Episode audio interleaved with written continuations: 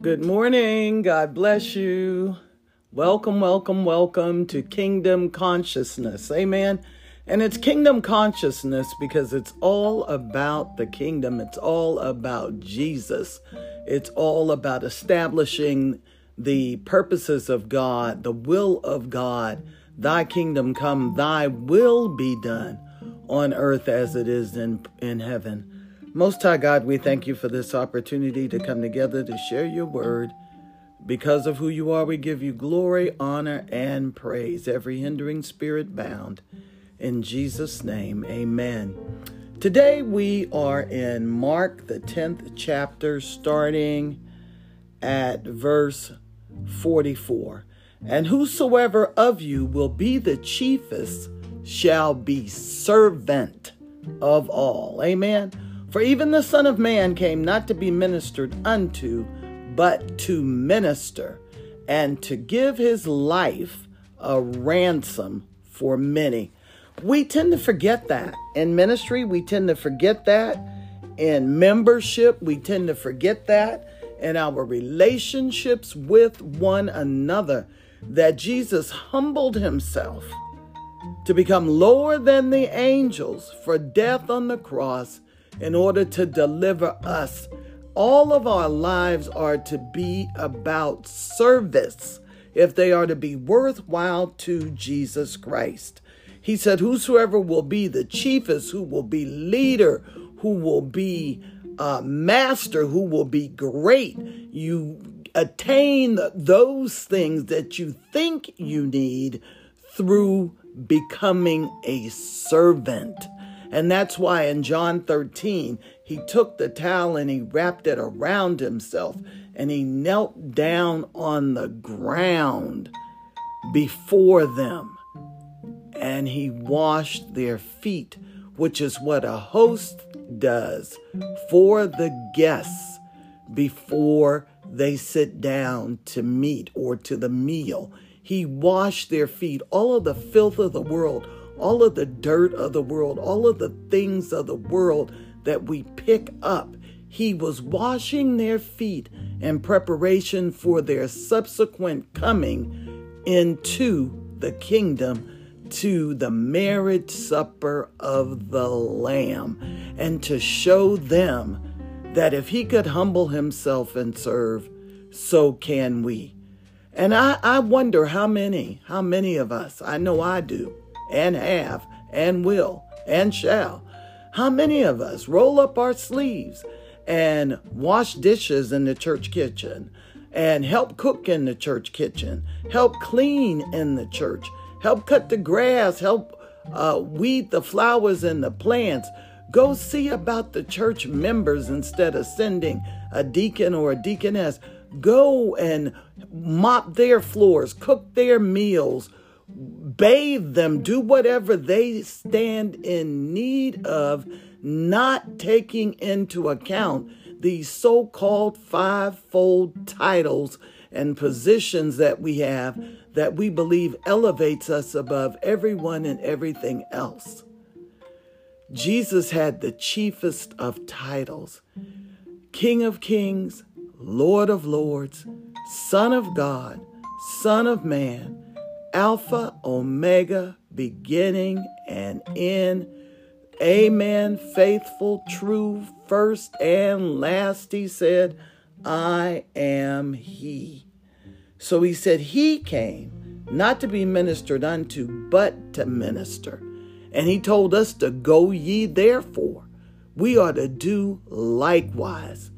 And after that, he, he shows what he means by giving his life, he says, as a ransom, a payment, a debt he didn't owe for many people. And he uses the example of a whole group of people at Jericho and blind Bartimaeus who may not be able to see physically, but can see and hear supernaturally cries out when he understands that it's Jesus of Nazareth that is coming. He cries out and he says, Jesus, thou son of David. In other words, I know who you are. I know whose you are. I know what you are. I know wherefore you come, and I am calling out to you. And the people told him to be quiet, to shush, don't disturb him. Jesus isn't that kind of king. He's the kind of king that wants you to cry out, that wants to hear your voice, that wants to serve you, wants to heal you, wants to deliver you, intends to feed you, to fill you, to visit you, to heal you. That's what he told us to do in Matthew, the 25th chapter. And he said, Inasmuch as you've done it for the least of these, you have done it for me. So when Jesus stops, and because he hears his cry, just like God heard the cry of the Israelites under the Egyptians and many other situations in the Word of God, he heard his cry over the din, the noise, the, the cacophony of the entire crowd. He heard this man's cry and he said, Call him, tell him to come to me. And those that had, um, had previously told him, Shut up and be quiet, boy. Don't nobody want to hear what you talking about. All of a sudden, they decided, Hey, He's calling you. You know how we front. He's calling you. Go to him. Go to him. Be of good comfort. Rise. He calleth thee. Mark 10, verse uh, 49. And recall it, it reminds me of those that said, Hosanna, Hosanna on uh, Palm Sunday, but later on Good Friday said, Crucify him, crucify him. Two faced, okay? Two faced.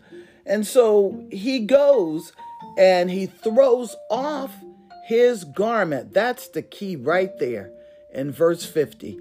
He cast away his garment, he got up, and he went to Jesus.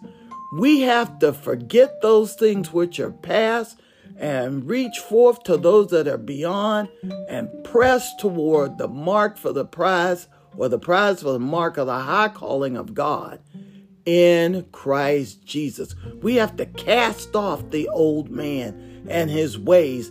This man was a beggar and he was blind, but he cast all of that off. Hallelujah. To get to Jesus because he, he was singing already in his heart, Lord, I know I've been changed. The angels in heaven unsigned my name by faith. He got rid of what was old and he delivered himself to Jesus. The song says, I came to Jesus just as I was, weary, wounded, and sad. I found in him a resting place and he has made me glad. So Jesus asked him, He said, What do you want from me? What, what, what do you want me to do? What should I do unto thee? And the man said, Lord, that I might receive my sight. You know, and it's interesting to me that he said receive because it infers to me that maybe others had tried to heal him in time past and failed but he wanted the power to receive. He wanted the faith to receive. He wanted the joy of receiving. And he knew that he could get all of the above at the hand and the mouth of our Lord and Savior, Jesus Christ. And so Jesus tells him in verse 52 Go thy way, thy faith have made thee whole. Do you understand that? Faith made him whole. Faith comes by hearing, and hearing by the word of God. Hallelujah. Understand me. We've got to stay in that word. We've got to stay in Jesus. We've got to stay at his feet like Mary and quit whining, murmuring, and complaining like Martha and those uh, Israelites when Moses was trying to lead them into the promised land and ended up getting excluded himself. We have to learn to serve.